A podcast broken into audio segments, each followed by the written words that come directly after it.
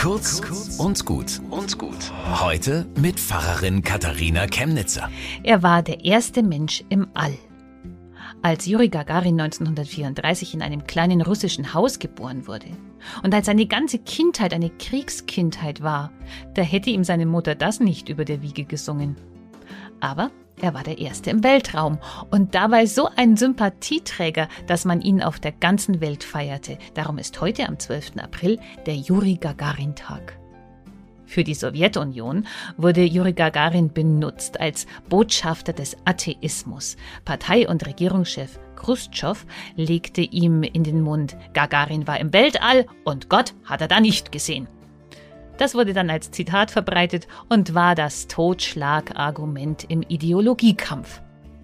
Heute weiß man, tatsächlich war Juri Christ. Getauft und er bezeugte seinen Glauben an Gott immer, wenn er darauf angesprochen wurde. Er sagte, ein Astronaut kann nicht ins All fliegen und Gott nicht in seinem Kopf und in seinem Herzen haben. Hm. Darüber kann man schon eine Weile nachdenken heute in der Juri Night. Bis zum nächsten Mal.